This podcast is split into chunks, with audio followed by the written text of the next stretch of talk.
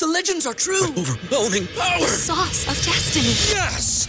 The most legendary sauce has arrived as McDonald's transforms into the anime world of WcDonald's. The greatest flavors unite in all new savory chili McDonald's sauce to make your 10-piece Wick Nuggets, fries, and Sprite ultra powerful. Unlock manga comics with every meal and sit down for a new anime short every week only at WcDonald's. Ba-da-ba-ba-ba, go! At participating McDonald's for a limited time while supplies last.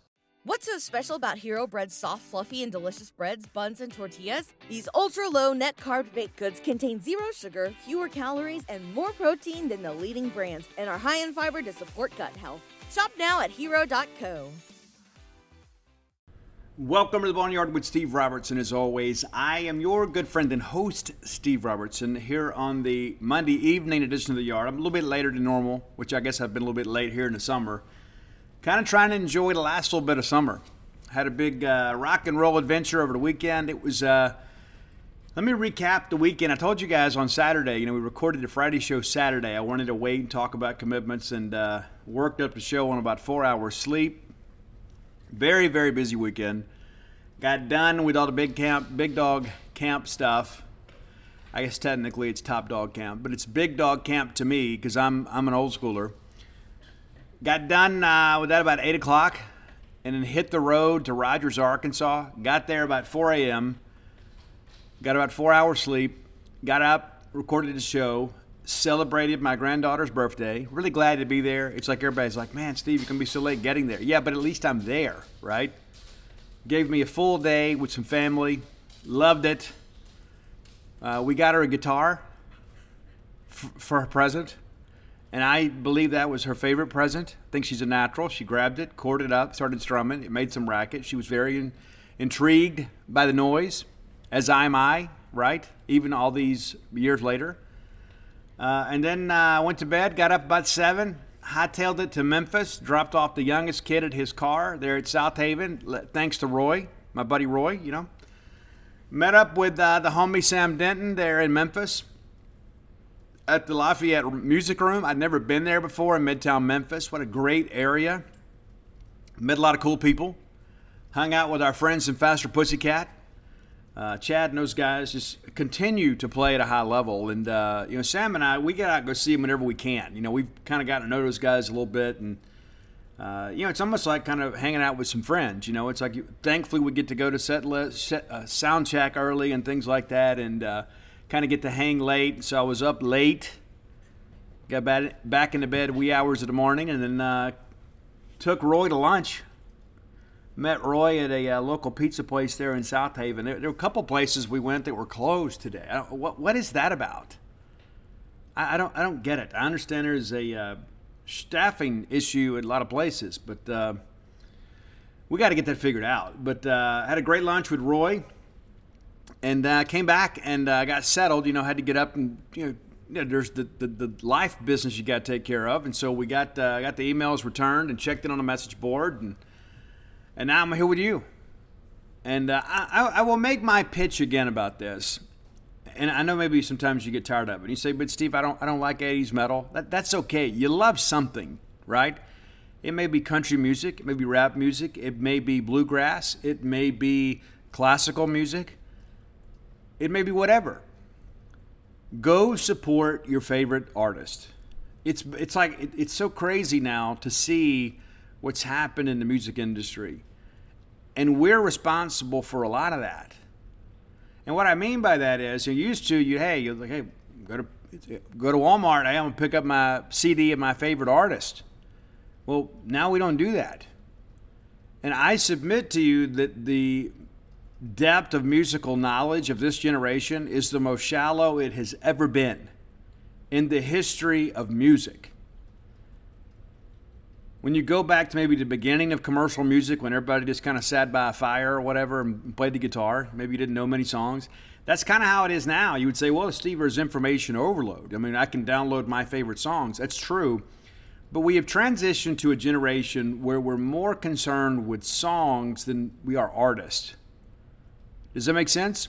It's like, oh, this is my favorite song. Well, this is my favorite band.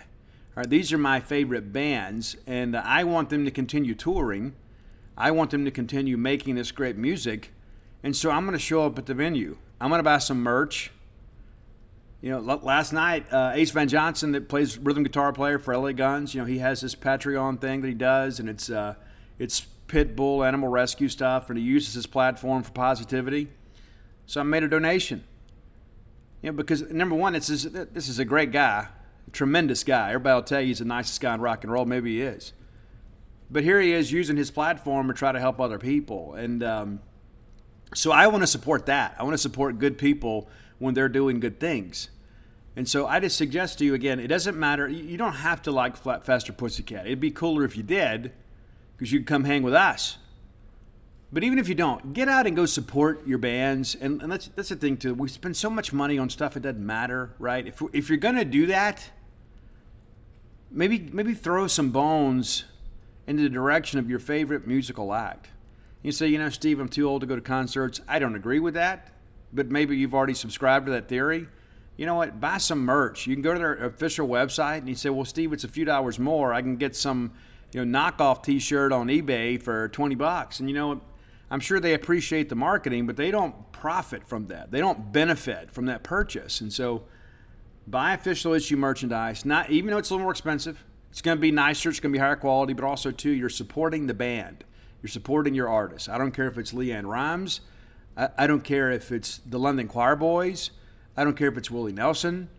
You know, I, I believe that we're, we're part of a, a sacred tribe in many respects. And like when I go to shows, and maybe I'm weird, and I'm okay with being weird because I love being me, I feel like it's where I lose myself and I find myself at the same time. It is such a recharge to the batteries to be able to go get away from the computer for a little while, kind of get away from all this. And you know, we stayed last night. I didn't have anywhere to be today. The only thing on my agenda today was getting home and recording the show. And sometimes I get so caught up in everything else. You know, it's like an impossible schedule sometimes. But uh, sometimes you got to take yourself uh, on a little bit of a trip, on an adventure. So one of the cool things too uh, is you begin to make friends, right? I, we, Sam and I have a lot of show friends like people that we meet at shows that kind of share the same interests as us. Because like most of the people, in my family don't want to go to an '80s rock show with me, and that's cool. I don't like going by myself, so Sam Denton and I kind of go together because he's got a lot of his friends too that don't really want to go see, you know, LA Guns or whoever. You know, he loves them, I love them, and so you know we're great friends. We get a chance to go do that, but um, there are a lot of people that we meet at shows, and you know we, we become friends on Facebook or Instagram, or whatever, and then it's like, hey, I'm we're going to the show, so everybody links up again. It's kind of like a traveling circus. You know, we go down there, we have a good time, and it's nice to have people around that kind of share your interest. That they, and maybe that's as far as it goes, right? We're just friends that meet at shows, and then the next time we talk is at a show. I mean, that's kind of used to be the Jackson metal scene. Is like you would see the same people, and sometimes you didn't even remember their names. It's like, hey, dude, what's up? You know, and that's how it was. And you'd hang out for a couple hours, you'd enjoy a show, you'd high five, and say, hey, man, see you at the next one. That was it. And so it's a cool thing to go. And there are a lot of people that every time, Sam and I laugh about this. All these people are like, oh man, I wish I'd known you guys were going. I would have gone too. I didn't know that us going to a show was a prerequisite for you getting out and supporting live music. So let me go ahead and give you this formal announcement right now. I shared this on Facebook. I'm going to talk about it again as we get a little closer. Many of you metalheads like me that grew up in the uh, in the 80s, you were teenagers of the 80s. You guys know what a big deal Lillian Axe was. Lillian Axe still playing. Stevie Blaze still going strong. Phenomenal. New album coming out. We're going to go to the opening show of the new tour in two weeks, August the 13th, 12 days from now. It's a Saturday. It's at the Hideaway in Mandeville, Louisiana. So we're going to go hang out with our friends at Lillian Axe. They, we, they ate with us last night. And we know those guys. They're great. Uh, Brent Graham, the singer, and his wife Jan, just great people. You know, some of the road crew hung out with us, and so uh, my friend Brian Jones came, and so it's like we're going to go down it and we're going to celebrate Lillian Axe, and we're going to have a great time. I'm going to put on my poetic justice shirt. I'm going to be down front, me and my hat, throwing my dreads around, living life like a kid for a little while. I'm not going to take myself too seriously. I'm going to walk around. I'm going to high five people, make sure everybody's got a good time, and then you know, when the show's over with, I'm gonna make sure everybody gets in an Uber and gets home safe. I'm not gonna leave anybody on the sidewalk that's been a little bit inebriated. I'm not gonna do it. I'm gonna sit out there. Last night we sat out there last night, so Some people we met waited till they got into their Ubers, and once everybody was delivered, we went to bed. It's family. So I encourage you again, you don't have to be a rocker like me. Be, be cooler if you did. But if you're not, support your favorite musical artist, period. Support them. Buy music, download it legally, buy merch, go to shows. We got a great, a lot of great venues here in Mississippi. So when you get a chance to go, get out and go. And if, if you're like me, you're my age, you know, your kids are kind of aging out, right? You know, so you don't have as many. You've got out of the habit of doing cool stuff for yourself. It's like, oh, you know, I remember when I was a kid, I used to love to go watch Motley Crue play in Biloxi and Jackson. Well, now we, you know, now we don't do it. he said, but Steve, ticket prices are so expensive. Lillian Axe, twenty bucks. 20 bucks. And there are a lot of great venues in Mississippi. It's like 10 bucks a show. Get out and come reconnect with the tribe. You'll be glad you did. You're not too old. You're not too lame. Doesn't matter how much weight you put on, how much hair you've lost. Doesn't matter how much makeup you have to pile on. You come out there and you come party with us. Have a good time. Let's thank our friends at Bulldog Burger Company. It's always a party there. I love Bulldog Burger Company because, number one, I know what I'm going to get there. And it doesn't mean necessarily that I eat the same thing on the menu. I just know the quality of the experience. I'm going to get great food at a great price, at a great service, and a great atmosphere. And I'm going to walk out there feeling great. It'll turn your day around. I mean, that's that's one of the best things about places like that. Is like, you know what? Today may have been rough. I can turn the whole day around with a quality meal. Can go have a good lunch, have a good dinner. Bulldog Burger Company provides both. Three great locations to serve you: University Drive here in Star Vegas, Gloster Street there in Tupelo, and the newest one, Lake Harbor Drive there in the Ridgeland Flowood area. You'll be glad you go by there. Have the spring rolls as your appetizer. They will make you better looking. Uh, I love the restaurant quality hamburgers that are available there at Bulldog Burger Company. I'm very partial to the pimentology add bacon, though I have had them all. Maybe you feel differently. Maybe you're like, hey, Steve, I want a burger. Get the BLT salad. I like it grilled. You may like it fried. Either way, it's delicious. Sloppy Joe sliders, a great portion too. Maybe you don't feel like eating heavy. It's a very filling meal. It maybe is a little easier to, uh, you know, maybe kind of reconcile, right? You're like, oh, you know, I don't want to eat too big, but I want to eat something great, filling. The sloppy Joe sliders is the way to go. Get that chocolate shake to go too. That's a cool thing too, being able to get your dessert to go. Bulldog Burger Company, a fantastic place to eat, a fantastic place to take the family or a night out with friends. Bulldog Burger Company, the place where people go to meet. M E A T. All right, our top story involves Mississippi State pitcher Casey Hunt. As of the deadline today, which was 4 p.m. Central, Casey Hunt had not signed with the Pittsburgh Pirates. And according to media reports out of Pittsburgh on the Pirates beat, he was listed as a non signer. It appears that the Pittsburgh Pirates did not sign two picks, their 12th round selection, Casey Hunt, and then Yul Tahada, a 19th round selection from North Broward Prep. And so uh, that's Rob Biertempfel. And Rob, I'm sorry if I mispronounce it. Rob Biertempfel that's a tough name right there. I mean, that's not only a tough thing to say, it's a tough way to go through life. But uh, as of an hour ago, which would have been the deadline, he uh, was listed as a non signer. So, unless there was a last minute signing, it appears that Casey Hunt headed back to Mississippi State. Now, I don't want to sit here and beat myself on the chest here, but uh, from the very beginning, from the day that he was drafted, the talk that I would, has heard is that um, he was going to want close to three times slot value to sign an MLB contract. And so we have been expecting him to come back. And of course, again, that, that day we're thinking, well, maybe this is where negotiations begin. You know, maybe maybe he's willing to take maybe twice slot value. But uh, it does appear Casey Hunt now back from Mississippi State. It's almost like going out and getting a guy at the portal, right? Except this guy knows your program, your staff knows him, your players know him, and now he's healthy again. And so, and that's the thing too. KC was our best pitcher in the fall last year, not named Landon Sims. Know, Landon was really, were careful with Landon last year in the fall. KC was dominant. And what does he do? He gets hurt his very first start of the year, you know, against Long Beach State.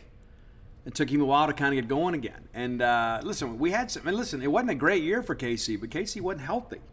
And I think it kind of helps too the fact that uh, you know he's had a brother go through this process.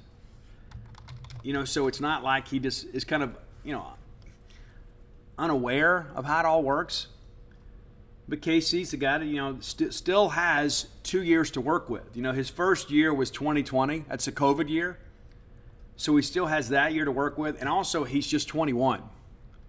So it's not like he's an older three year player. So next year he'll be 22. So we, we, so we fully expect him to go next year. But because of his age, and you say with Steve, you know, other guys were 22. It's a little different when you're pitchers, but he still has that year to work with. But uh, again, 2020, pitched a little bit that year, had the one start, went one two, went one two thirds of an inning. wasn't a great start. He didn't pitch anymore that year. Comes back in 2021, uh, kind of a you know specialty reliever, I guess, middle reliever times. 14 games, 14 appearances, 4.80 ERA, just 15 innings pitched, and then 15 hits. So it's a hit per inning with him. That's one thing Casey's got to do a better job of is we got to start missing some bats. Allowed just a one home run uh, on the year, 14 strikeouts, eight walks. And uh, last year, you know, again, had some moments, but had some other opportunities too when things didn't go quite as, as, as we had hoped. But uh, a 7.46 ERA. And again, I attribute a lot of that to the fact that he just was never really healthy down the stretch. You know, he missed some time. People forget that. I mean, he was an opening weekend starter for us and then basically missed a month. The only game he started last year was the, the Long Beach State game. By the time he came back, we needed bullpen help, so we put him out there. And uh, you know, people forget he pitched really well at times. Other times he didn't. Uh, collected a save, still giving up about a hit per inning though. That's you know, we, got to get more of that. And uh, you know, 13 walks against 32 K, so the strikeout to walk ratio is uh, you know three to one there. But um, you know, it's good to have him back. You know, that's the thing you look at and you begin to think, okay, this is an experienced guy. We know that uh, he has shown some real flashes but he's also a guy too that I think his best baseball is ahead of him. He's having a good summer. You know, again, he's finally healthy. Let's take a quick look through kind of looking at his numbers last last year, kind of when things went well and when they didn't go well. Uh, but KC, of course, uh, three is three innings pitched against Long Beach State, six hits, five runs. So right out of the gate, our ERA is 15. He didn't pitch again until March 29th. So basically, six weeks he comes back, goes an inning against Memphis, gives up a couple hits, a couple runs. That ERA balloons up to 15.75. So, like the, the we're chasing a better ERA from the very beginning of the season. All right, we go to Arkansas. His best outing early on goes one and two thirds of an inning, gets up a hit and a run. Uh, two Ks, no walks. ERA comes down 12.71 we have a hitless inning against UT Martin as we're trying to bring him back. We bring him back against LSU. Uh, two innings pitch allows one hit, two Ks, one walk, no runs. Now that all of a sudden that ERA is down to 6.75, and that's a far cry from where it was a few appearances before. He has a two-hit shutout appearance against Auburn and gets three punchies in there too. Uh, Ole Miss in game, I guess that's the second game yeah, second game he goes. We win this game too. Two innings pitched, four hits, three runs, two Ks and a walk, and then he comes back the next day and gives you two and two thirds of an inning, no hits, no runs, no walks, two Ks. Now all of a sudden that ERA is uh, down to 5.71. He also gets the win on the season. We go to Missouri. And uh, kind of an unfortunate situation. KC pitches really well. Go two and a thirds of an inning, give up one hit, one run, and you know what that was? That was the Josh Day walk off to win the series from Missouri. Three Ks and a walk. Guy pitches well. Offensively, we just didn't do enough to help him. And even in the loss, the ERA goes down to 5.49. Then you have the big, the rough outing against Florida. One or two thirds of an inning, five hits, six runs, four walks, a couple Ks. You're going to have days like that. We bring him back against A&M. Two thirds of an inning to hit, two runs, a couple walks, and that's kind of what happened in that ball game. It's like all of a sudden that's the game. If you remember, that everybody was complaining that he was getting squeezed a little bit, and I think he was, you know. But the reality of it is, you got to be able to adjust. Now all of a sudden the ERA creeps up again. A&M come back again two days later, going inning pitched, two hits, one run. Uh, we get beaten in that ball game eight to two. Then he played. Uh, has Tennessee on back-to-back days, and of course this is uh, you know, Tennessee team, the most prolific offense in the country. He goes one in the third inning, gets up a hit, a walk, two strikeouts, no runs. The next day, a full inning pitch, no hits, no runs, no walks. So he faces the most prolific offense in the country and goes, uh, you know, two and a third innings. And so I, when I look at this, it's like again, a lot of people flash directly to the ERA and say, you know, Steve, seven point four six. Yeah, and then it's true. The numbers are the numbers. But if you go back and look at this, you had that terrible outing against Florida, and the, and then the end, the game that he got hurt against Long Beach State. Okay, he gives up 21 earned runs on the year. 11 of them are in those two games. This happened to be shorter outings, just didn't have it that day. You know, you start doing the math here. You know, you had one, two, three, four, five, six, seven, eight, nine, ten. Ten appearances where he allowed a run or less. And so, again, statistics are, are what they are. I mean, the math is the math, right? But when you dig a little deeper here, I think you realize that, um, you know, he gave us some quality outings more times than not. And so getting him back, again, I think is big for Mississippi State. Can he be what we thought he would be last year, head into the spring? Maybe. But you know what? Even if he's not a starter, even if he's a guy that just kind of comes in and can be a quality long reliever for us, because KC clearly has the competitive gene. It's a guy that'll get out there and really compete. So, what can he do when he's completely healthy? And, uh, you know, again, it's a bit of a question mark, but again, it's big to get him back because this is a known situation. This is a known player. And so I, am a KC fan. And, and again, I know that he, he really wasn't right all year last year. You know, so my hope is let's get him straight. Let's get him healthy. Maybe we take it easy with him in the fall this year. Maybe we kind of protect him a little bit, you know, and then see what he can do next year uh, when he's completely healthy. So, again, a good situation there for State to get Casey back. And so we'll celebrate that and kind of move forward. Since we were part two, Mississippi State. Today's podcast is brought to you by NerdWallet's Smart Money Podcast. What's the best way to help you and your finances thrive? The answer can be overwhelming with all the financial misinformation out there. Fortunately, you can turn to NerdWallet's objective finance journalists to set things straight and help you make smart decisions with your own money. The nerds have helped me get smarter about things like planning for my tax bill so I don't dread April every single year, managing finances with a partner without causing a breakup putting away more money for retirement since I'm not going to do this podcast forever. Sorry, folks. And also boosting my credit score since good credit is like a real life cheat code. Saving for an emergency fund because life is like a good movie. It loves a good plot twist. The nerds also explained the real impact that the latest financial headlines could have on your life. Weekly financial check ins with smart money help you spend more time doing what matters and less time worrying about what doesn't. Let NerdWallet's trusted experts untangle today's web of financial misinformation. Listen to NerdWallet's Smart Money podcast on your favorite podcast app. Future you will thank you. Bulldog fans, rodeo season is here. That's right, the Dixie National Rodeo. Get ready to roll, man. And uh, I remember being a kid, that was like the biggest highlight for us. My grandmother would get us tickets every year and me and my brother would wear our cowboy outfits. We'd put our boots on, have our chaps, our vest, and we'd go up there. And just in case one of the cowboys got a little bit scared to get on a horse or a bull, we were willing to do it. Yeah, for sure. Guys, boots aren't just for going out to a country western bar and doing a little boot scooting. Maybe you got a little Texas two step in your game. Tecovas can make you look better than ever. Absolutely.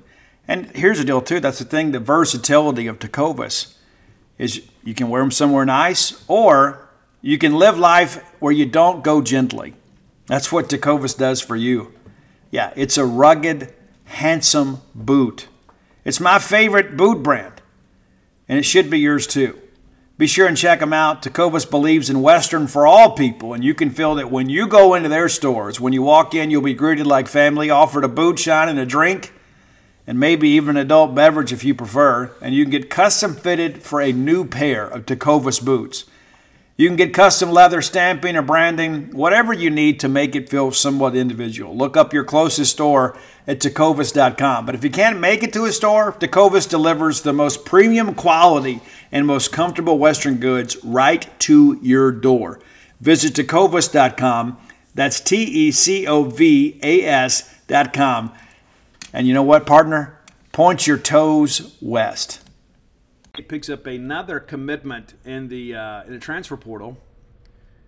Uh, this came kind of late at night, and uh, I commend Robbie Fogg for getting that story up because I was absolutely exhausted. Didn't, didn't think I was going to be able to jump right on that. But uh, Connor Hujsak from uh, VCU, a shortstop, uh, native of uh, Goffstown, New Hampshire. His dad actually was a kicker at Iowa. Pretty athletic family there. Son of Jim and Karen. But this is a guy that has done some big things. 2021, he was on the A10 All Rookie team. That's a team that came to Mississippi State and played in the regional. Um, 48 starts as a true freshman. Hit just 239, but also at three triples. And uh, it was a guy that was consistently an RBI guy, even for a newcomer. He also uh, had a pretty good regional. Hit a big home run against Campbell. Last year, part of a conference championship team, uh, made the all regional team at Chapel Hill, tied for seventh in VCU history with single season home runs with 12. So it's a double digit home run guy. And this is a right handed bat. We talked about we needed a right handed bat with a little pop. We've got it. Where does he play defensively? That's, that's kind of the question right now. He's an athletic guy. Does he, does he become a left fielder? Do we, do we try him in left? You know, does he provide competition at short? You know, I don't know. This this is a guy that can that can run the bases. He has some speed. Let's look at his numbers from last year. If I can if I can find these. Sometimes these websites are difficult to navigate. I don't, sometimes I don't know what we're doing. Sometimes they don't they don't make it easy on you. So last year he hits 289. So it's a 50 point jump year over year in his batting average. And wouldn't it be nice to get him like 300 or so here at Mississippi State? That'd be huge.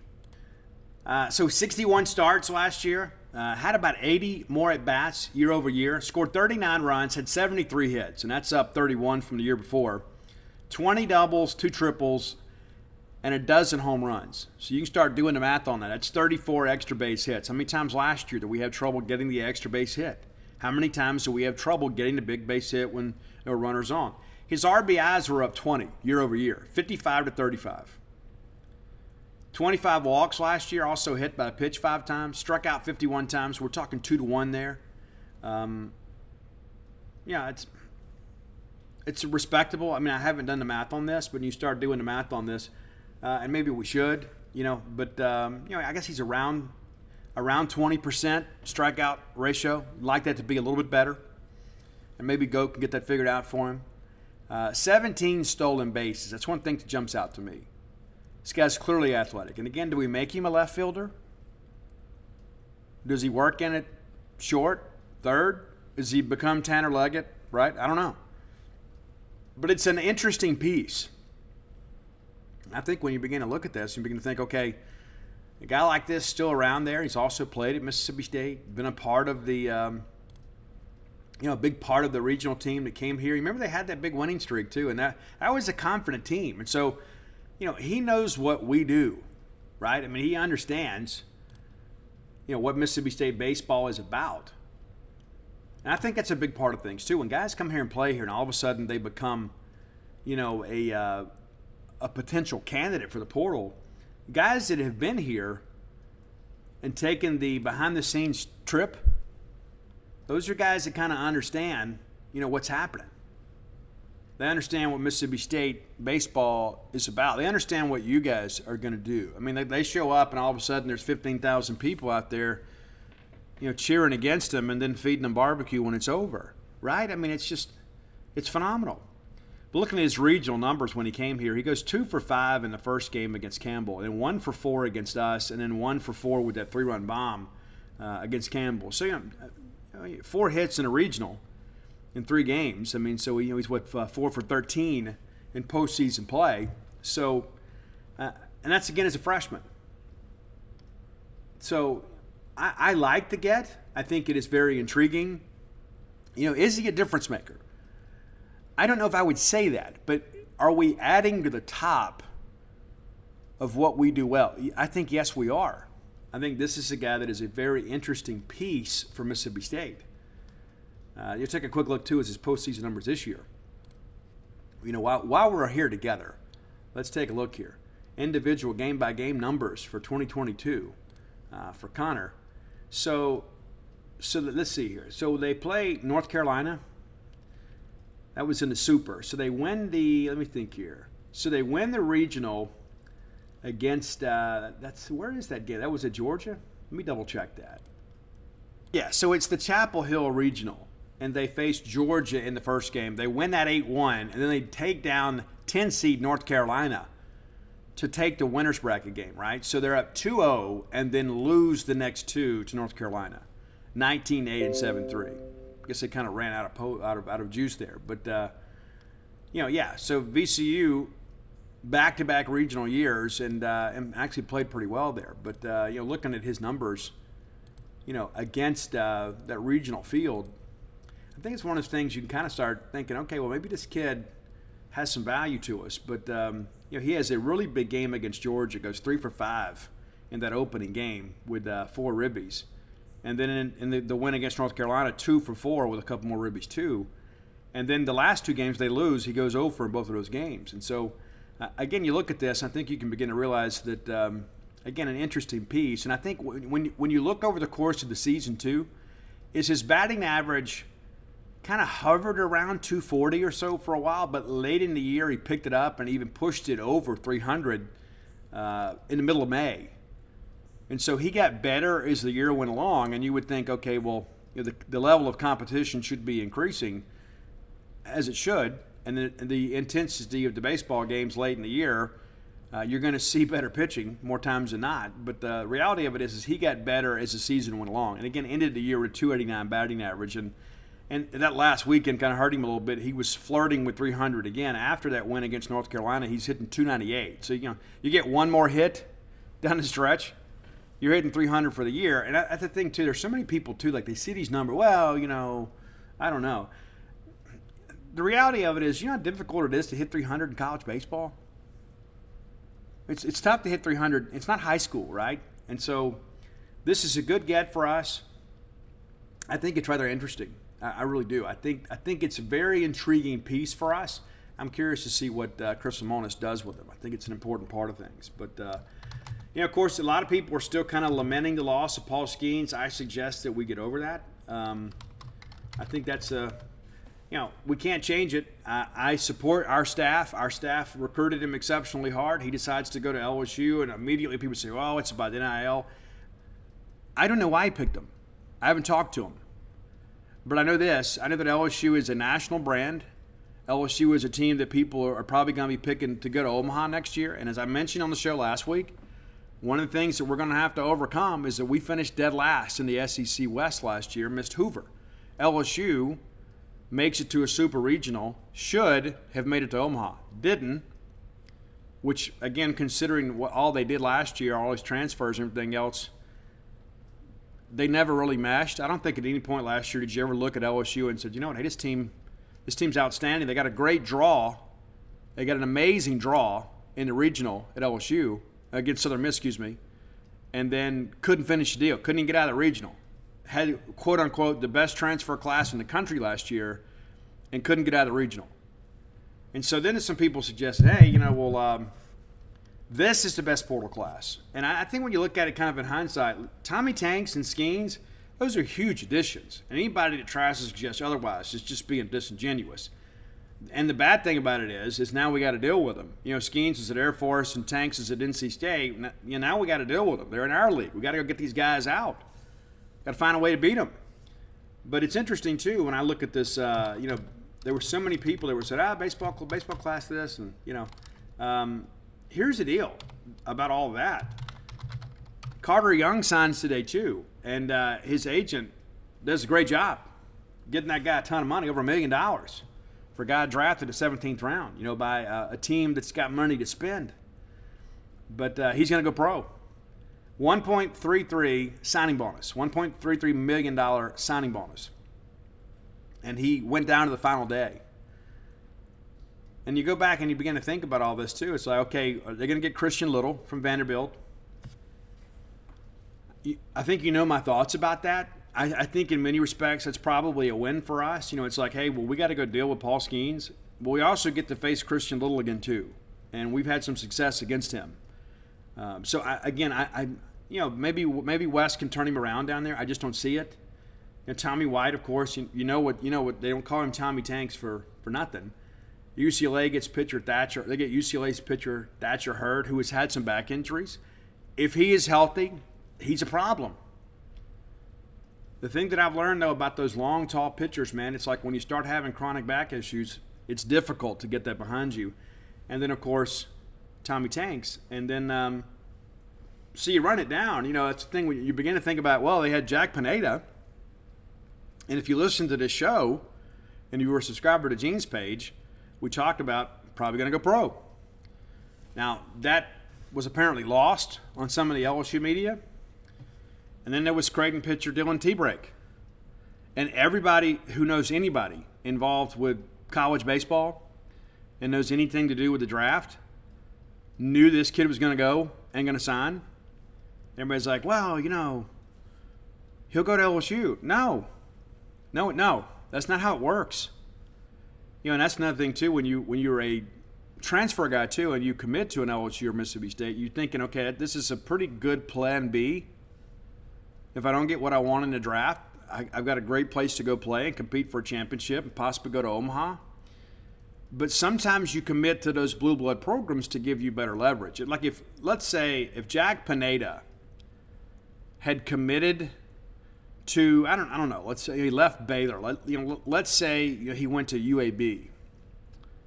Do you think that there is a team out there that's worried about getting him to pass on a UAB? And all due respect to UAB, the brand of baseball at UAB does not compare to Mississippi State or LSU. And so you commit to a blue blood program because all of a sudden it's like, well, hey, you guys are going to have to pay me a lot of money to get me to bypass on the opportunity to play at Alex Box Stadium, to play at Dudy Noble Field, to play at Baum-Walker, right? I mean, you know, hey, I'm happy doing this.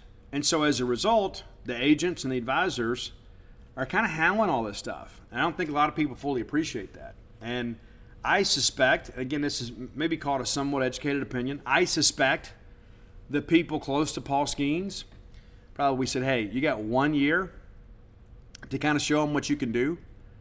Mississippi State's in rebuild mode, which is true. We're all a little more optimistic today than we were. But the reality of it is, we finished dead last in the West.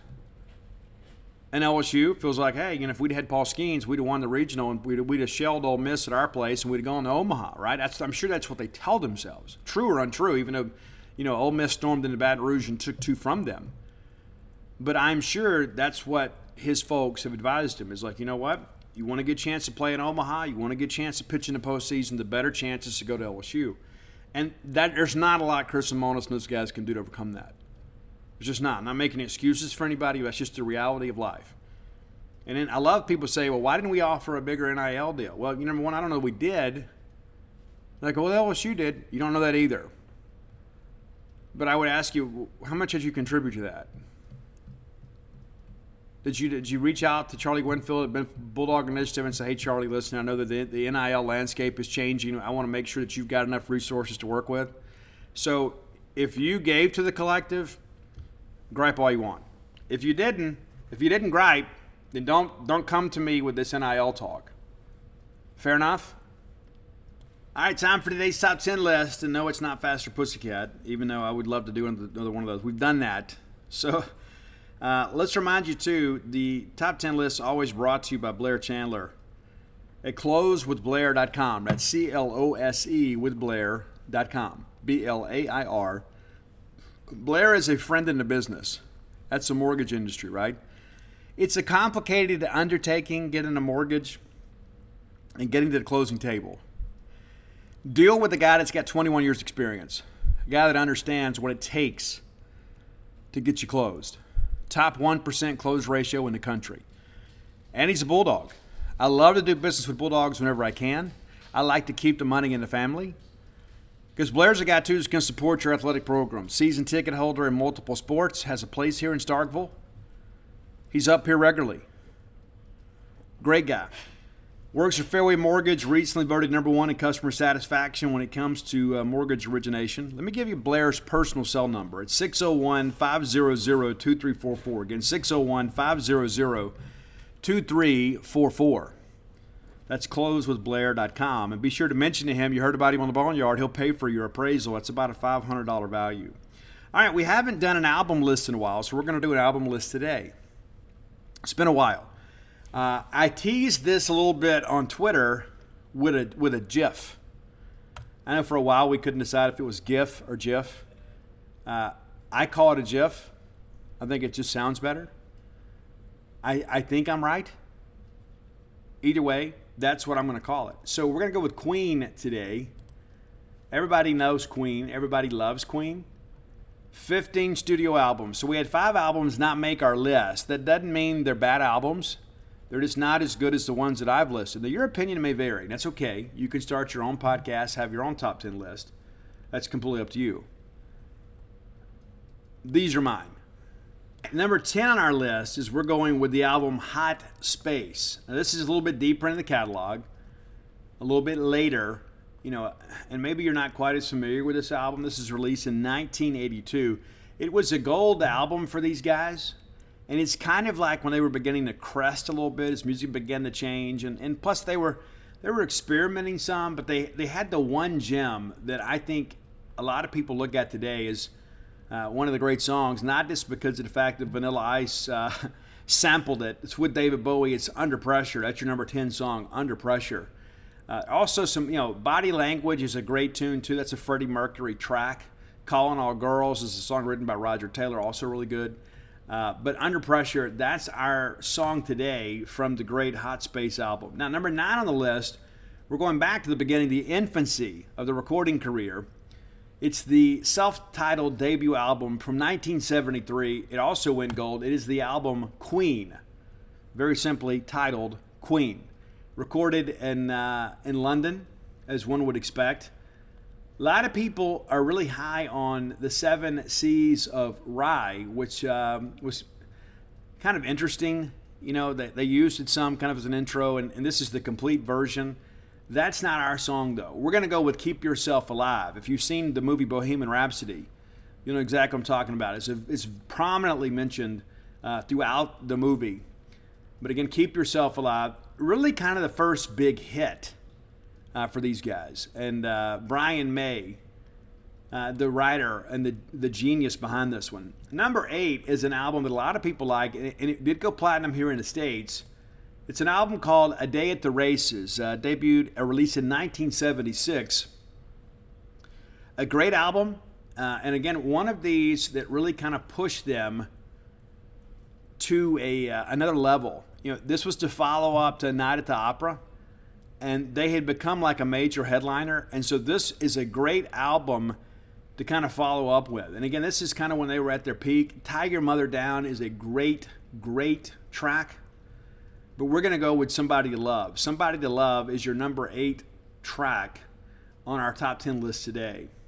One of my favorite tracks, Somebody to Love. And, and I love what uh, George Michael did with it too when they had him sing it um, several years later. I believe that was at Live Aid. I don't. Maybe I'm wrong about that. But either way, he sang "Somebody Love It" and did a phenomenal job against it. Number seven is the second album, ironically, Queen Two. Queen Two. A lot of cool tracks on this one. It's like they began to kind of find their sound a little bit. Now, we're to go with a deeper track, though, on this album. And uh, this is a song that was seldom played live and never played on the radio. And it's the track The March of the Black Queen. In many respects, it is the precursor to Bohemian Rhapsody. So it's like a lot of people say, you know, Bohemian Rhapsody is kind of their epic. Well, it actually began with this one. Now, this album was not side one, side two. It was white side, black side. So on side one, you have the White Queen as it began, and this is kind of a concept album, a little bit different to me the rest of them. And then on number nine, the March of the Black Queen is on the black side, and that's almost a seven-minute song. So be sure and check it out. This is an album too. Again, it's probably best to listen to in its entirety because of the journey it takes you on. But I wanted to give a shout out to March of the Black Queen just because it, was, it is one of the better, deeper tracks in the catalog. That's your number seven track. All right, number six. This album could probably be a little bit higher. And this is the one that kind of, uh, you know, followed up uh, behind Hot Space. It's an album called The Works some really good tracks on this one. There's not a lot of fluff. Like there's back in back in the day, the record companies you would find four or five great songs and then kind of take some B sides and work them in there. Uh, I Want to Break Free is phenomenal, and Hammer to Fall is amazing. But I went with the Roger Taylor classic, Radio Gaga, and they played us at Live Aid. I, I love it. Uh, the live version of this, if you look that up, look Live Aid, Radio Gaga, and you'll be amazed at how well the crowd responds to this song. A lot of great tracks on this album, and again, It's a Hard Life is another one that Freddie Mercury wrote, really kind of a precursor to, to some of the problems that he had. But Radio Gaga, number six on the list. Number five, this is an album too that uh, you know you could make a case for. This was album number three, and it wasn't called Queen Three.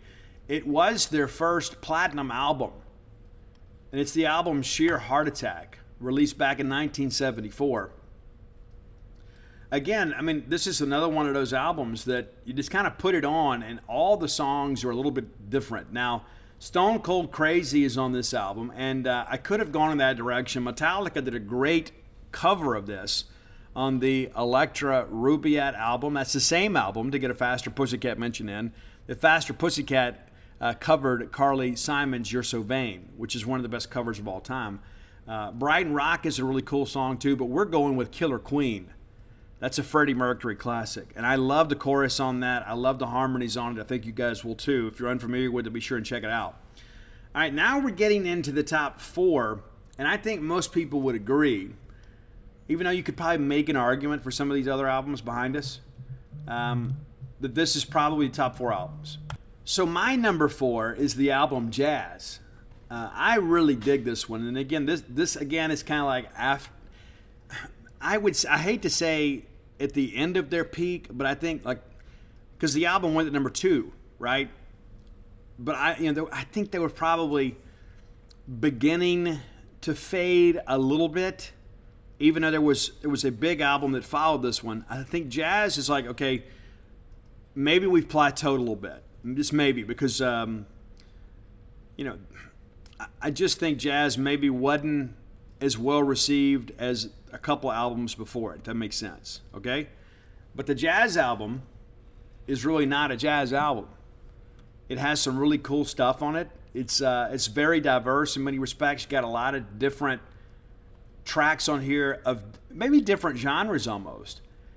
Uh, Bicycle Race is on this one. Don't Stop Me Now is kind of a almost a chorus line type song. And then there is the rock classic, Fat Bottom Girls. And that's what we're going with. And Brian May is the one that wrote this song. Brian May wrote a lot of the bangers, right? So, again, jazz, a handful of really good, well received singles. I think Fat Bottom Girls probably the best of the bunch. So we're going with that. Um, Jealousy was also a pretty big one, too. But there we go, jazz. So number three, and this is an album that actually uh, preceded jazz. It's News of the World. It went four times platinum. This is again, this is one of those albums too that, um, in some respects, it is. Um, it's one of those. I'm gonna read you this quote, and uh, this is from Wikipedia. I feel the Queen style of well-produced or production sort of albums is over. We've done to death multi tracked harmonies, and for our own sakes and for the public's, we want to go on to a different sort of project, and the next album will be that. Well, that's News of the World. And so, again, I think Freddie was kind of bored with the pattern. And so they, they actually began to write more banging tracks. They got a little more rocky, and I think a lot of this is Brian May's influence, who is underappreciated as a guitar player. You can say, but Steve, News of the World, I know this one. Yes, you do and it's two of the most anthemic songs in rock history. We are the champions, and we will rock you. We're on this one, and spread your wings along with uh, sheer heart attack. So a really, really good album that had a lot of good radio play. And anytime that you can drop an album that uh, that has a couple of songs on it that they're playing 50 years later, you probably have done your job. So News of the World number three, we're going to go with We Will Rock You is number one. My only complaint about We Will Rock You is it's not long enough. Just goes two minutes. This is not long enough. All right, number two, and if you're familiar with my history, it is the first album that I ever bought with my own money.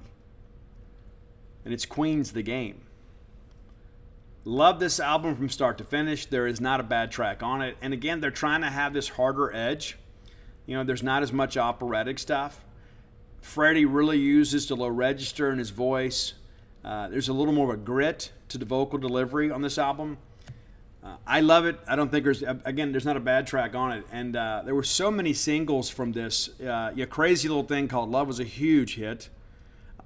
Uh, Play the game, another big hit for them. Need Your Love in the Night was also kind of a minor radio track, but the one, the one for me, the reason I bought the album is another one, "Bites of Dust." It's a John Deacon classic. So there you go. The game number two, released in 1980. Again, that goes back, man. It's like that's back to the my childhood, right? I mean, it's like Ace Frehley got me in, and Freddie Mercury kind of said, "Hey, yeah, this is the right way to go."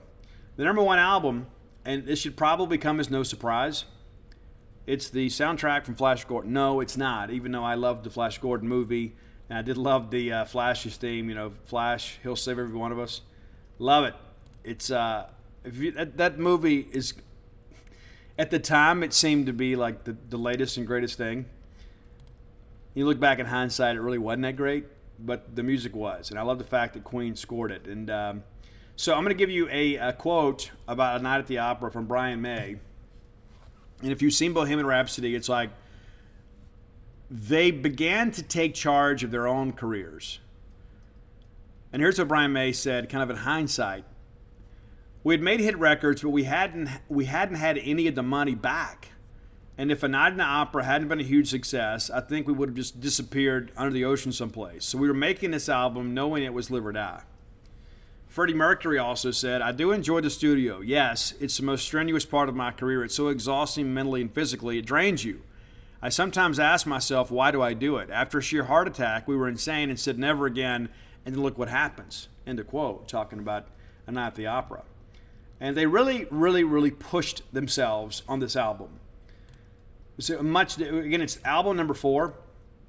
It is their uh, one of their best-selling albums. News of the World is the best-selling album, and then uh, Night at the Opera is uh, is second.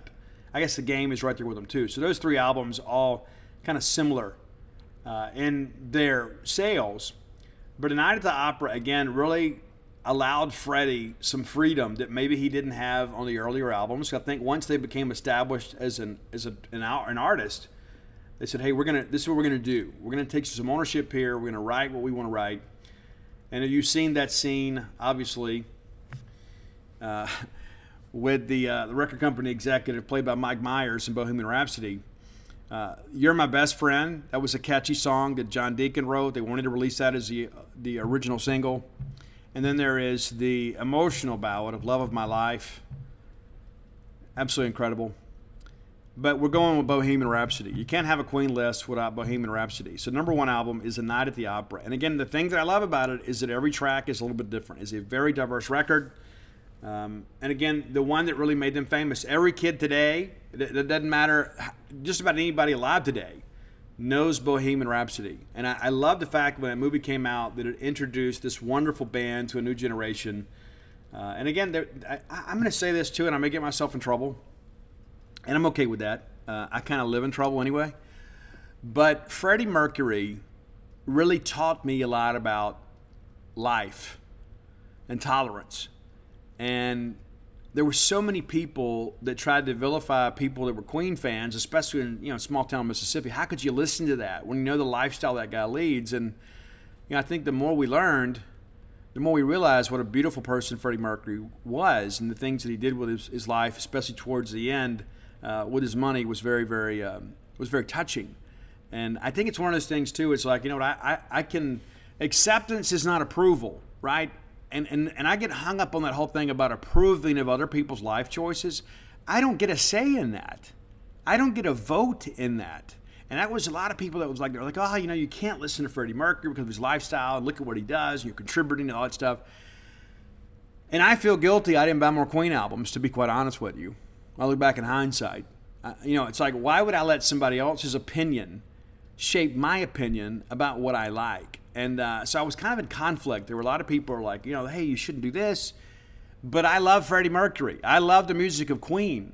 So why should I have to not listen to Queen to satisfy you when your opinion of me really is of no consequence. You know, it's like when you're young, all that stuff matters, and you kind of learn to be your own person. And so, when uh, when I found out they were finally releasing the movie Bohemian Rhapsody, I wanted to bring my kids uh, because they had heard so much about Freddie Mercury and Queen in my household, and they'd heard me talk about that, about how Freddie Mercury, kind of in many respects, challenged my ideals a little bit, and I had to decide what I wanted to believe and what I thought was true about life and how I wanted to treat other people. And so I brought all my kids uh, to see Bohemian Rhapsody. We watched it together, and uh, a couple of my kids cried, and I may have too, if I'm being honest. Uh, it was very sad. It really was, in many respects. And uh, I hate that his life ended as sad and reclusive as it did, and wish things would have been different for him. But what I do love about it is, like my kids now love Queen and they don't sit around and talk about, oh, well, what kind of person was Freddie Mercury? They just enjoyed the majesty and beauty of Freddie Mercury, Mercury and his music. And I think sometimes we get too deep with all that stuff anyway. I like what I like. I'm not making a political statement when I buy somebody's record. And we talked about this earlier about you know supporting the bands that, that mean something to you. Queen means something to me. And with after Bohemian Rhapsody was over, uh, I keep my youngest kid kind of outfitted in hoodies, and it's, I think he's got about 30 of them. It's ridiculous. So the kids today wear a hoodie when it's 100 degrees outside. And so he said, Hey, Dad, can you order me a Queen hoodie? And I absolutely did it and could not wait for him to have it and to wear it uh, because the music of Queen is something worth celebrating no matter how you feel about an individual's personal decisions or about how they choose to live their life or you know, the life of which they feel is fulfilling to them is really not something that we get a say in. You know, Freddie Mercury is Freddie Mercury, period. Period. I love Freddie Mercury for his talent. I love him for the beauty that he brought in life to other people. And in many respects, it's been the soundtrack of my life. And so I will never in any way sit in judgment of anybody because, number one, what does it matter? And I get real. I'm gonna, I'm gonna I'm gonna stop because I get real frustrated because there's so many people that are so incredibly closed-minded about things. It's like I can't enjoy this because I have a hang up about that, and the hang up about that is not even your business. You understand what I'm saying? And one of the, the best things I ever heard in an, an AA meeting, and I know people are going to say, but Steve, what you see here and hear here stays here. Uh, this is worth sharing. I had a guy tell me one time, and I was sitting there having this little, you know, feeling sorry for myself, and I'm angry about this. And after a meeting, a guy tells me, because you know, Steve, the thing that I found is that like 90% of the stuff people get upset about and get really angry about is not their business. And I got convicted about that because it's true. Like all these things, like, well, they shouldn't do this, they shouldn't do that. Didn't affect me either way. So why am I having a strong opinion about it? You know, it's just like, why allow that to derail me from my primary purpose? And so, again, public with it. I love Freddie Mercury, love his music, uh, and he died far too soon, far too soon. A very cruel and painful death, and um, it does. It saddens me because I think about, you know, it sounds kind of silly, but I wish that I would have been a better friend to Freddie Mercury and bought more Queen albums when he was living. And so we're going to do our best to celebrate Freddie Mercury and Queen on this show. All right, next segment of the show brought to you by Campus Bookmart. I, I, love Campus Bookmart. You will too. If you've had experiences with them, you know exactly what I'm talking about. I mean, they're just good people doing a great job, man, for a great fan base. If you're looking for the latest in Mississippi State merch, look no further than Campus Bookmart. A lot of people out there brag about their selection. Uh, nobody, nobody having a selection of Mississippi State merchandise greater than Campus Bookmart. Uh, you don't believe me? Go by and see for yourself. It is. Um, They've expanded the Blue Shop. It's upstairs. So when you get there, park, you go in the front instead of walking down the stairs there. It makes you a little easier, more convenient. Incredible selection. More stuff on the way every day. The lovely, talented Susie kind of running the show up there. Miss Kathy Brown keeping the warehouse trucks running, right? Be sure and go enjoy Campus Bookmart when you're in town. If you can't make it to town, let me encourage you to visit them on the World Wide Web at campusbookmart.net. And by being a loyal Boneyard listener, we'll give you a phrase that pays, and that is BSR, which stands for Beautiful Steve Robertson. And that gets you free shipping on all orders over 50 bucks. Any order less than $50, absolutely incomplete. All right, we continue our SEC previews today. We're going to talk about the University of Arkansas. Now, as I've said before on this show, Sam Pittman has surprised me. And it's hard not to like Sam Pittman. I mean, honestly, even though when they beat us last year and he goes, hey, I knew the kid was going to miss it, I mean, it's like, I want to be upset about that, but I felt the same way, right? But Sam Pittman, I think, has been a breath of fresh air in Fayetteville. And I think he's made a lot of people look really silly. I mean, when they hired that guy, everybody's like, oh, what a joke of a hire. I mean, you, you, you fire Chad Morris, who was awful for two years, and then you go get Sam Pittman and you think, oh, where's Arkansas spending their money? Well, you know, I think it goes to show that Arkansas maybe knew some things we didn't know. And I think, I think maybe, maybe the, the folks that were like kind of make trying to make it seem a little bit better than it, than it looked on paper is like, hey, you know what? Sam is a great recruiter. If nothing else, He'll refill the roster with talented players, and the next guy will kind of have a higher floor, maybe. And they can come in and say, you know what, there's more talent because, and I don't think the Arkansas program was devoid of talent because, um, you know, Sam has gotten a lot out of those guys. I think Sam is a great motivator. But I think Sam is coaching his own kids, and I think it's pretty safe to say Sam's going to be here a while. Let's take a look back at last year an interesting year for them because they got off like gangbusters, man. It's like, oh my gosh, look at these guys. The talk of college football, you know, really the month of September. It was incredible. So they open up with a 38 17 win over Rice, and everybody's like, yeah, you know, okay, it's Rice. Well, then they beat Texas to death. You know, and everybody's like, Texas is back. And there's some people in the media, it's like they're invested in that. It's like, well, we want Texas to be good. We want Texas to be good. Guys, Texas is not good. They're just kind of okay. Texas is not great. They're not elite. That's one of the reasons I'm not worried about them joining the SEC. I think actually when Texas and Oklahoma comes in, it's going to open up SEC recruiting uh, pipelines into those states a little greater than there is now. But Arkansas beat Texas, and that was a loud win for Arkansas. I think that's when people were like, hey, look at this because Texas has been propped up. But listen, don't take anything away from Arkansas. They hammered Texas 40 to 21. Absolutely hammered them. And we're like, okay, Sam, you got our attention. The next week, they rout Georgia Southern as they should, 45 10. They go down to Arlington, and of course, A&M is ranked seventh in the country. It's funny to think about that now. Arkansas was a top 10 team, and then Arkansas beats them 20 to 10. A&M, of course, the top 10 team. So now all of a sudden the Razorbacks are 4 0 with two top 15 wins under their belt. You're thinking, man, Sam has got them rolling. Now, if we're being fair, a lot of those people projecting Arkansas to roll into Georgia and win that game were not being fair to Arkansas.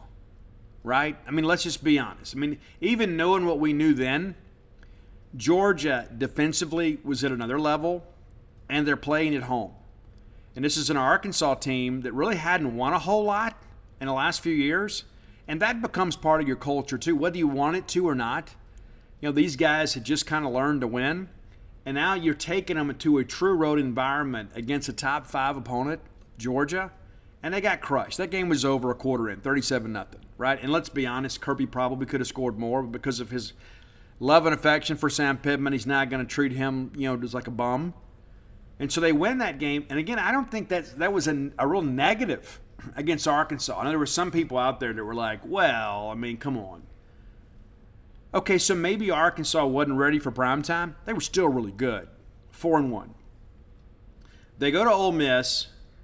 Now we were worried about would Georgia beat them twice. Well, they didn't. And Arkansas should have won this game. They didn't, and you give Ole Miss credit for this. It's a barn burner of a game that goes down to the final play, and Ole Miss makes the play. 52 51 win, and KJ Jefferson had a field day. And again, that's a quality win for Ole Miss. And there were a lot of people then, it was like, Ole Miss is pretty good. This was a validating win for Ole Miss, and I think in many respects took a lot of the wind out of the sails of Arkansas. It's like, okay, we we started out 4 and 0 and now all of a sudden we're 4 and 2 and we got two big losses in the SEC. Maybe we're not as good as we thought we were. But again, go back and look at those first 6 games. That's you know, it's four top 20 opponents in 6 weeks. You know, sandwiched around Rice and Georgia Southern. So now all of a sudden you have this October malaise. You know, it's like September. You're the uh, you're the talk of college football. Then you host Auburn and uh, one of Bo Nix's best games in the uniform for the Tigers. They win 38-23, and it was a game for a while, but in the fourth quarter, Auburn closed. Arkansas struggled to do so. And again, I think part of that is the grind of that October schedule. Now all of a sudden you're four and three, and everybody's like, you know what, hey, we've seen film, we kind of get the defense figured out, but you know Arkansas was still putting up some points.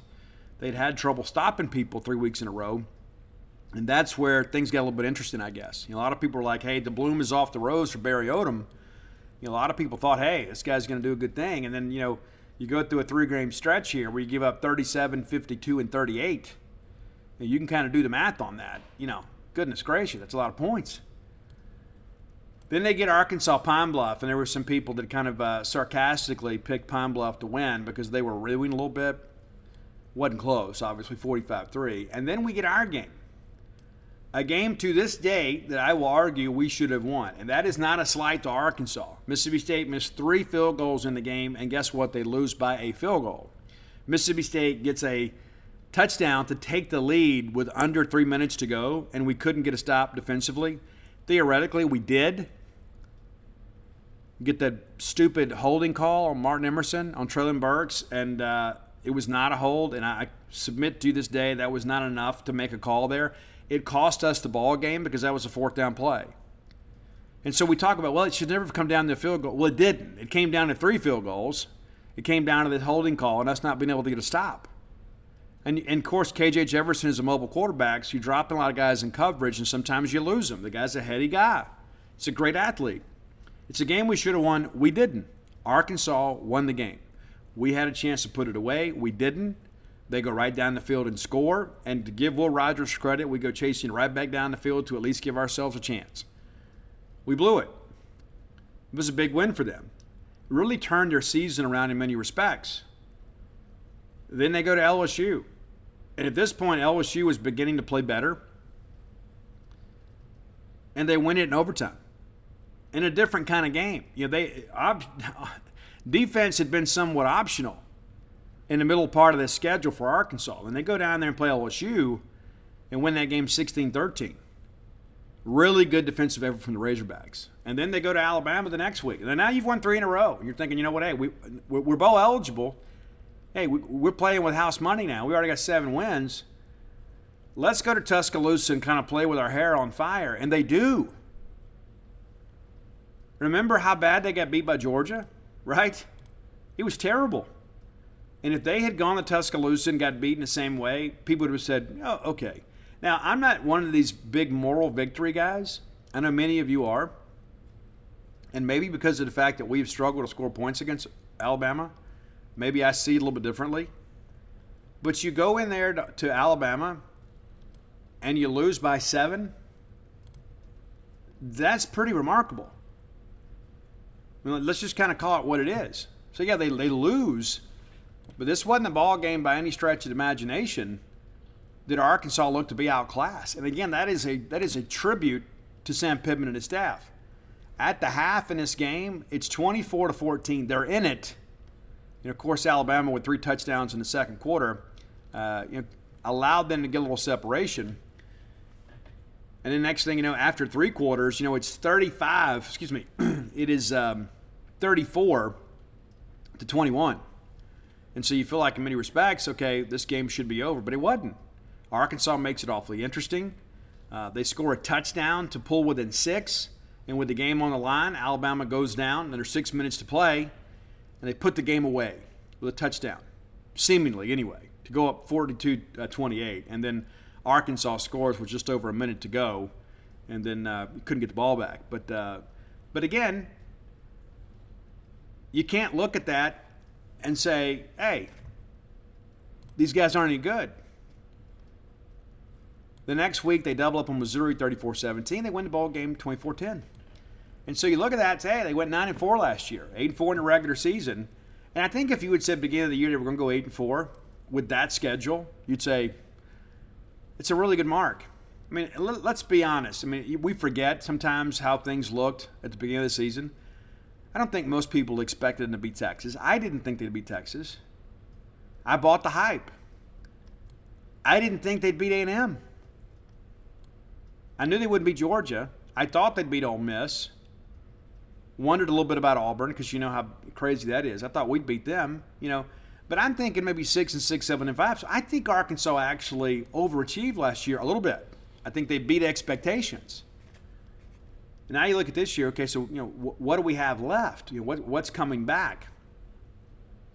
They had some losses, but they return a really good team here. And uh, can they be better than eight and four in the regular season? I don't. I don't know. Um, I think it's going to be tough. But if Sam Pittman has taught us anything, is don't ever count them out. Don't ever count them out. Um, and again, that month of September was probably as fun a month of football Arkansas fans have had in several years. All right, so Kendal Briles back again as the offensive coordinator. He knows how to use KJ Jefferson. KJ, I don't know that fit the Joe Moorhead scheme, and KJ didn't want to be part of a two quarterback class, but I'm not sure which we'd had him. I don't know that he fits the air raid, right? But for what Dan Mullen wanted to do, and for what we thought Joe Moorhead wanted to do at times, because Joe was supposed to be this you know aired out offense, and we got basically kind of a watered down version of the Mullen scheme. Um, so I don't know that KJ fit, but KJ has found a home at Arkansas. I'm proud for the kid. He's a great young man, and uh, I'm, I'm excited to see him have some success. Not against us, of course, but uh, I, I root for the guy. I do. I root for KJ Jefferson, uh, not just because he's from Mississippi, but because he's a good dude. He is a really good guy, and uh, and got a lot of criticism from some people for picking Arkansas. I'm like, you know, State and Ole Miss didn't really push for this guy.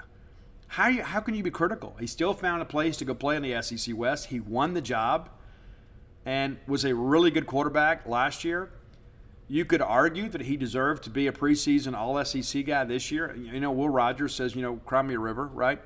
Um, but I could have easily voted KJ number three. You know, I think Hooker, of course, is a dude, and you know, it's going to be a good year for quarterbacks. I, I, don't like Will Levis better than KJ Jefferson. I don't like Will better than Will Rogers. I think KJ Jefferson is easily a top four quarterback in this league, and not just on NFL mock draft potential, but on production. That's the thing that I look at. When you look season to season, who had the better year last year? KJ Jefferson, Will Levis. KJ Jefferson. Who had a better year last year? Will Rogers, Will Levis? Will Rogers. Right? It's not like we're having to say, well, I really like it. Like, like a recruit where you're saying, okay, I'm going to project what this guy's going to be.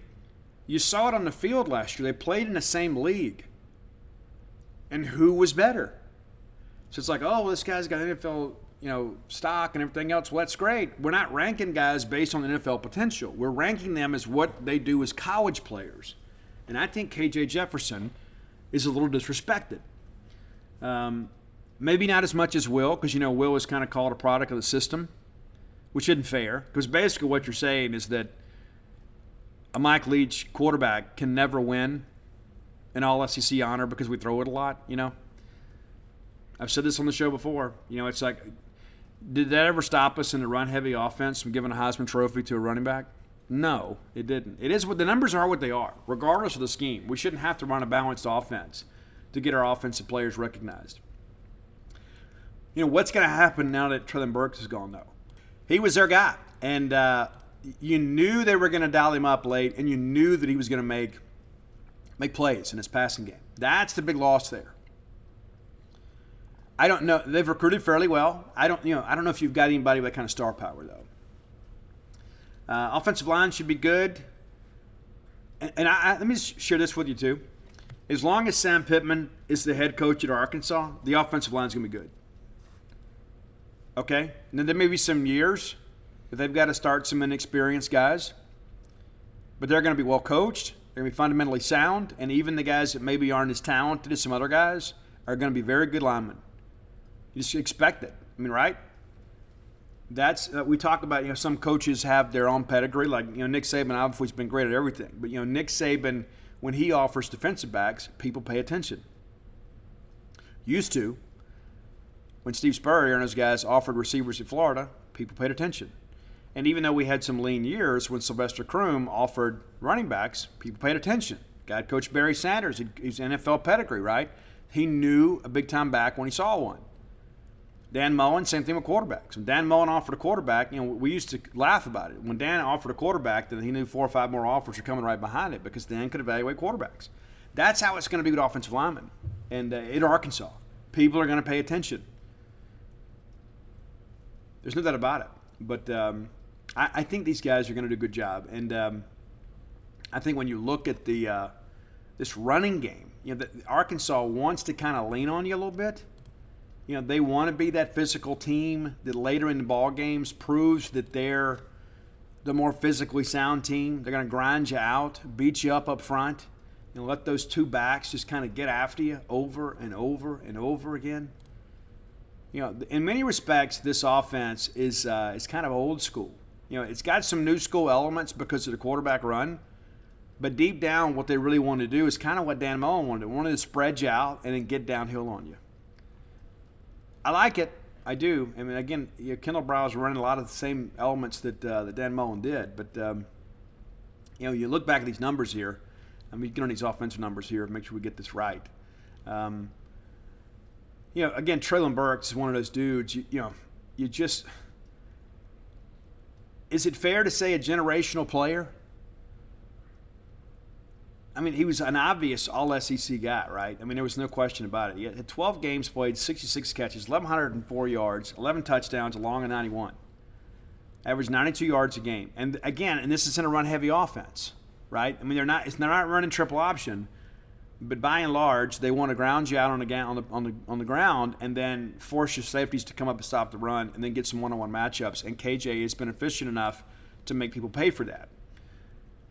But the drop off statistically after Burks is significant. And we knew that last year. And so, will there be somebody emerge, you know, as a bit of a bell cow? That kind of remains to be seen. You know, Trey Knox is a guy that people are really high on too, but uh, he has 20 catches last year, 141 yards. So, after Treylon Burks is 1,100, the number two receiver on the team, 337 yards. That's it. 337. Now, we look at the rushing aspect of this. KJ, the leading rusher last year, was 664 yards. And, and I think they're perfectly okay running this guy 10 times a game. And more if necessary, especially late. When we're trying to put a game away because he is so big and physical. Uh, he's done a pretty good job staying healthy, too. But when you look behind him, oh yeah, Trelon Smith last year, 617 yards. Raheim Sanders, 586. Dominique Johnson, 586. Those, those two guys are back. And so they kind of did a running back by committee thing to kind of spread maybe the wear and tear out a little bit. And so I like how the whole thing is structured. I just wonder when you don't have the deep threat of Burks, when you don't have people that have to commit double coverage to Burks' side, what is that going to do offensively? It's going to be a little more difficult to kind of keep hold people accountable and kind of put them in a situation where um, you got to keep them honest. I, I, think what I think what teams ideally would like to do is bottle up the running game and kind of force KJ to beat him throwing the football. And can he do that? You know, that remains to be seen. But I think that he's certainly a guy that uh, can make some things happen. Let's look defensively here too. And it seems that's the thing about this this this Arkansas defense. I know they lose guys every year, but it seems like we know so many of these guys. You know, we just we continue to know these names because like okay this guy leaves and then somebody's right behind him right? Uh, Bumper Pool and it seems like i've joked about that before it's like he's on the Casey Clausen honorary scholarship. It's like he, it feels like he has been there for 10 years. And it's not just because he's got the unique name. I mean this guy had 125 tackles last year of course preseason all sec linebacker this year. Uh, had some big games for them last year had 10 tackles against us. 10 and a productive guy in every game. I mean, that's what you want from your inside guy. Grant Morgan, of course, big year last year. Hayden Henry. He had three guys over 100. Uh, Joe Foucha, of course, is transferred. Greg Brooks also transferred. The secondary is going to be the real question mark. I love Jalen Catalon. I love his game, and I'm interested to see how he responds coming back from injury. You know, he, he got injured uh, after the Ole Miss game, and then he didn't play the rest of the year. There was talk about him going into portal and stuff. He likes to come back if he's healthy, that's huge. If he's not, it's going to be tough. this Arkansas secondary, I think, is very vulnerable. And now they may say differently. Um, it's going to be interesting what we hear out of fall camp, right? Uh, and I don't know too that like, do they get the same level of reps against the scout team that maybe they should against the air raid? And you say, well, Steve, you know, Arkansas has beaten us two years in a row. Absolutely correct. Absolutely correct. And uh, absolutely outplayed us two years ago. And then last year just made one more play than we did. You know, some of last year's issues were self inflicted. And I think when you go back and look at the game we lost to Felipe Franks, I mean, that's a game that, you know, KJ uh, didn't play in that game. Felipe did. I guess KJ maybe played some in the package stuff. But State did a really good job defensively against Arkansas. Uh, late in that ball game, Arkansas had a chance to put it away and, and couldn't do it. But you know, you go back and look at Costello for us. I mean, you know, it was just an absolute implosion. He throws that pick six to Greg Brooks, and it seemed like we were chasing the game, and we had every opportunity to get down there. I've recapped that game before with you guys. Not going to struggle through it again now, but you know, this is a team that kind of put the the blueprint out there. Barry Odom kind of said, "Hey, this is how you stop the air raid," and then we struggled after that. You know, after we embarrassed LSU, it's like Barry Odom said, "It ain't going to be us." And then everybody else is like, we're going to do what Barry did. And a lot of people kind of mimicked what Barry Odom did against Mississippi State. And because of the fact that we were so unsettled at quarterback, KJ couldn't read defenses, receivers were struggling to, to find places to uncover in his own, we couldn't get on the same page, Arkansas beat us. And would you look at that in hindsight and say, you know what, the better team won? I don't think so. But the reality of it is they won the game. Now, last year's game was much different. We saw a much more polished version of Arkansas last year, even though we were an improved team too. I thought they really took some steps forward. I think that's fair to say. And again, you look at the schedule; they, you know, they had some issues there in the middle. And I know that's a game that we feel like we, we should have won. They feel the same way when they see us on the schedule, even though State's had the better run of it, uh, maybe the last decade. You know, that's a game, of course, that's going to be here, and, and it's a game we're going to be counting. So let's take a look at the schedule and kind of see how things progress here. Okay, so they're going to open up with Cincinnati. That's a tough opener. You know, you know, but what does Cincinnati have back? I haven't done a lot of research on those guys. Of course, they were excellent last year. Luke Fickell was a phenomenal coach. That'll be an awfully interesting game. You'd like to think Arkansas could win that game, but that's going to be a huge, huge game right out of the gate.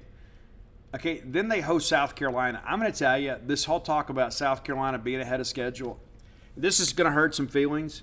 I think South Carolina last year was a bit of a fluke. I'm just being honest about it.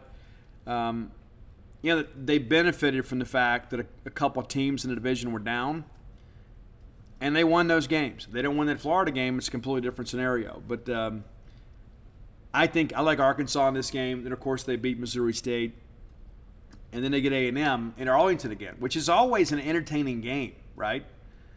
So if Arkansas plays up the potential, they could be 4 and 0. They could also be 2 and 2. I assume they're going to be Missouri State and South Carolina. I see Cincinnati and A&M as is uh, is toss-ups. And then you get Alabama. It's going to be a big game there. And then they come here. And so I kind of like where we're positioned for a couple reasons. Number one, we're at home. We're going to get them, I think, after back-to-back losses. So we're going to get a fully focused team, and the next week they got to go on the road to BYU. Not not that they're going to be overlooking us to get to BYU. That's an interesting road trip, though. I like playing teams a week after they play Alabama because everybody's broke up, right? I do, and you know it's going to be a physical ball game. What kind of toll does that take? Playing A and M and Alabama back to back. We got excited there for a minute, but um, but yeah, I kind of like where we're positioned, but um, I do like us to win the ball game. Uh, we are at home, and uh, I just think you know again the physical toll of having to play A and M and Alabama back to back, and you know even though A and M sometimes uh, you know win or lose is a very physical brand of football, it takes a toll on you, really does. But that's a pretty good stretch there to go at Mississippi State, at BYU, and then at Auburn. So October is going to be a very interesting month for them. They end up in uh, November with Liberty, LSU, Ole Miss, and then at Missouri. So it could be one of those years where Arkansas seven and five, eight and four. I don't think they take a step forward this year. I know they'd like to, and of course, getting Alabama at, at your own place. you feel like after last year's game you can be competitive in that. But I think again, last year is last year. This year is this year. I know many people are thinking, hey, maybe they can win, you know, nine or ten games this year. Maybe they can't, but I think they're going to need some help to get there. Again, I think Arkansas is a very solid bowl team. I think they, I don't know if I'd say they're ahead of schedule. I think last year they were, but I think if you had thought about this three years ago, you'd say, hey, they're probably going to be eight and four in 2022. I think people said, yeah, it's probably right. Uh, but again, I think they could easily be two and two after the month of September. And then I think they could easily be four and four after the month of October. And then you look down the stretch there, and you know, maybe three out of five, two, uh, three out of four there. You know, so they could be seven and five, potentially eight and four. I, I think seven and five is probably the floor, and eight and four is probably the ceiling. I know that's not a lot of variance there, but if they lose, like if they lose to South Carolina, that game in Fayetteville, I think that's crucial considering you still got all the West to go. And I think it's one of the things that helps them too in the month of November is three out of the four games are in Razorback Stadium, and the final one is at Missouri. And Arkansas has had some success against Missouri, but uh, some wild games, and you never know Eli Drinkwitz, you know what, what they're going to cook up for him. So it's tough to really kind of figure out Arkansas this year, but I think that's kind of how Sam Pittman wants it. I don't think he likes a lot of high expectations. It's like you know what, just let's just roll the football out there and play. Uh, but again, I think Arkansas probably, if, if I had to call it today, I'm going to say seven and five. I think seven and five, maybe eight and four, and that, that's actually changed a little bit. I think before I'd said eight and four, but I think probably seven and five now. When I look at how the schedule lays out for them, I think it could be kind of similar to last year, where you have the great start in September, and then you have a very difficult October, and then a really nice November. I think it could kind of work out in the same way. So don't want to take the easy way out, but that's kind of how I feel about it. Okay, final segment of the show brought to you by Portico. Uh, our friend Brooks Bryan, love Brooks. Uh, he loves me. He loves all of you too. He loves all of you that are considering moving to Starkville now, making Starkville your home. And if you're one of those people too that said, you know, one day we want to live there full time, so maybe we can afford to get a second home there now. Maybe we can begin planning our retirement there now. Maybe we're just going to move lock, stock, and barrel to God's country and become full time Starkville residents now. Portico is absolutely the best option for you. Very easy to find, 1.1 miles away from the Mississippi State campus. You turn off of 82 on the 12, like you're going to campus, take the very first right at Pat Station Road. Uh, that brings you to Portico. Very easy to get to. Uh, you can start with a two bedroom, two bath home, go up to a four bedroom, four bath home, and really kind of any variation in between. If you need a custom build, they can do that for you too. Now, you may look at these house plans and say, you know what, this is exactly what I want. But maybe you want the kitchen a little bit bigger. Maybe you want the closet space to be a little more expansive. You can work with them on that. Kind of get it built the way you want it. Uh, there are phase one completely sold out. Phase two, some houses being constructed now. Some of those are already purchased. So if you're looking to make a purchase now, now's the time to move. And maybe if you're thinking, you know what, maybe it's a year away from us, maybe it's six months away from now, uh, it's time to start making some plans. You go ahead and pick out your lot, kind of begin getting that stuff handled and, and beginning to uh, to get those plans finalized. So when the time comes to build your home, uh, you're ready to go.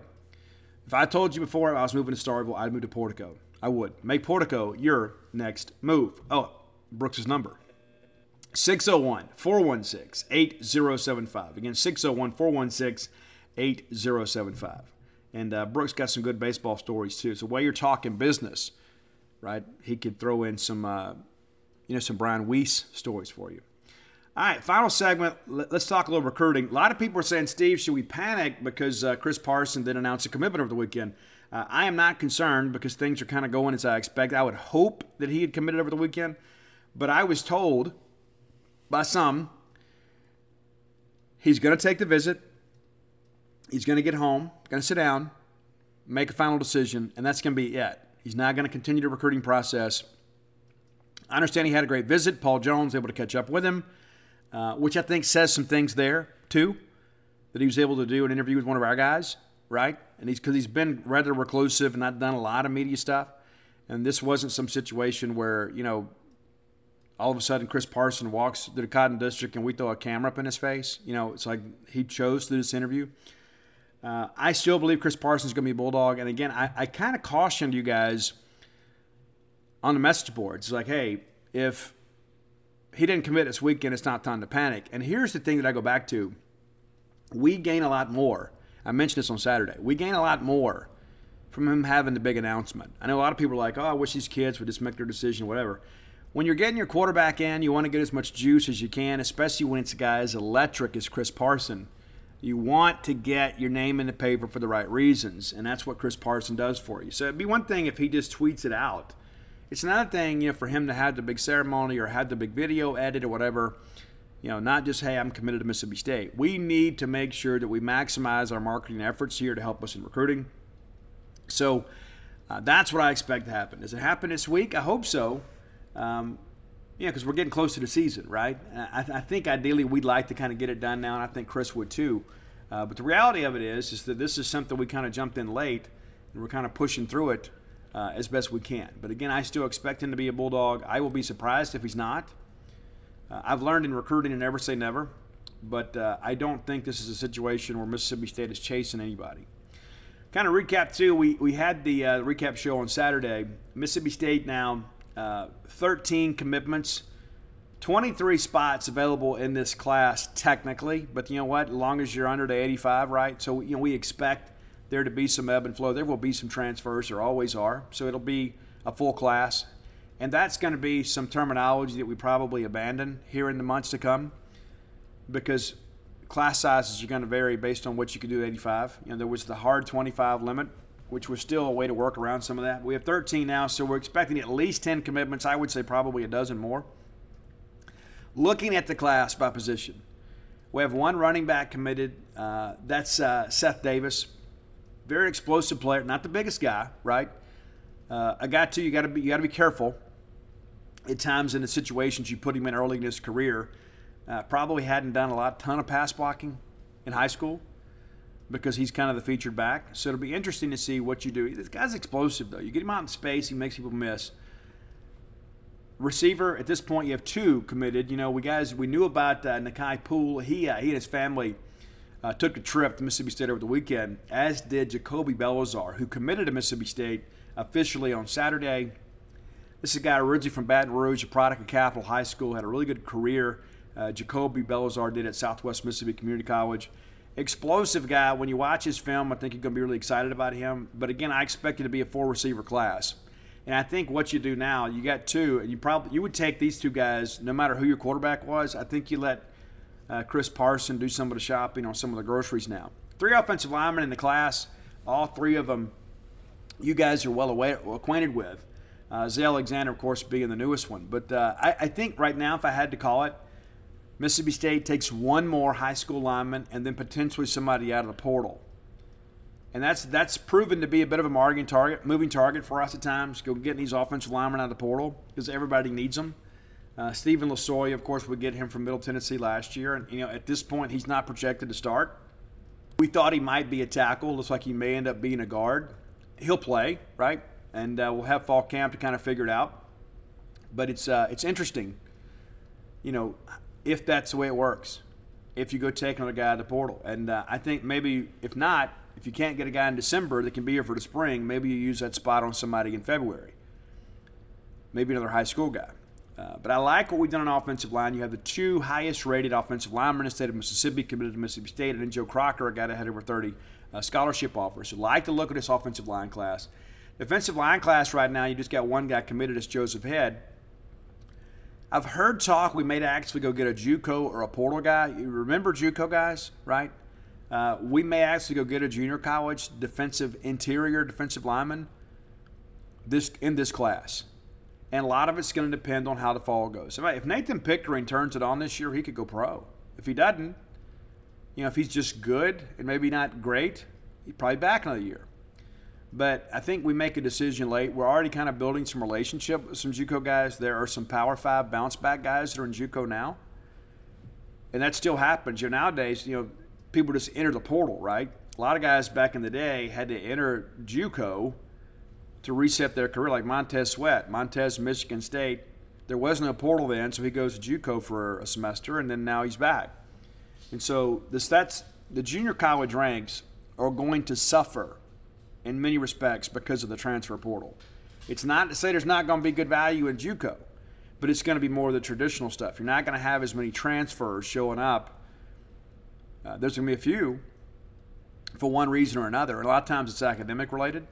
Uh, but the reality of it is, is nowadays if a kid wants to reboot his career, he enters a portal. But I understand there may be a situation where we uh, we go get a guy from the junior college ranks at interior defensive lineman. We'll watch that and see.